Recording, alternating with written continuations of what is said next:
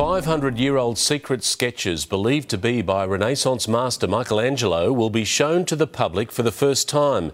In 1530, the artist spent two months hiding below a chapel in Florence to escape the powerful Medici family and a death sentence from the Pope.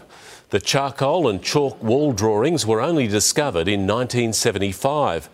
Experts say it appeared Michelangelo wanted to produce a catalogue of his works in case he didn't make it out of the chamber alive.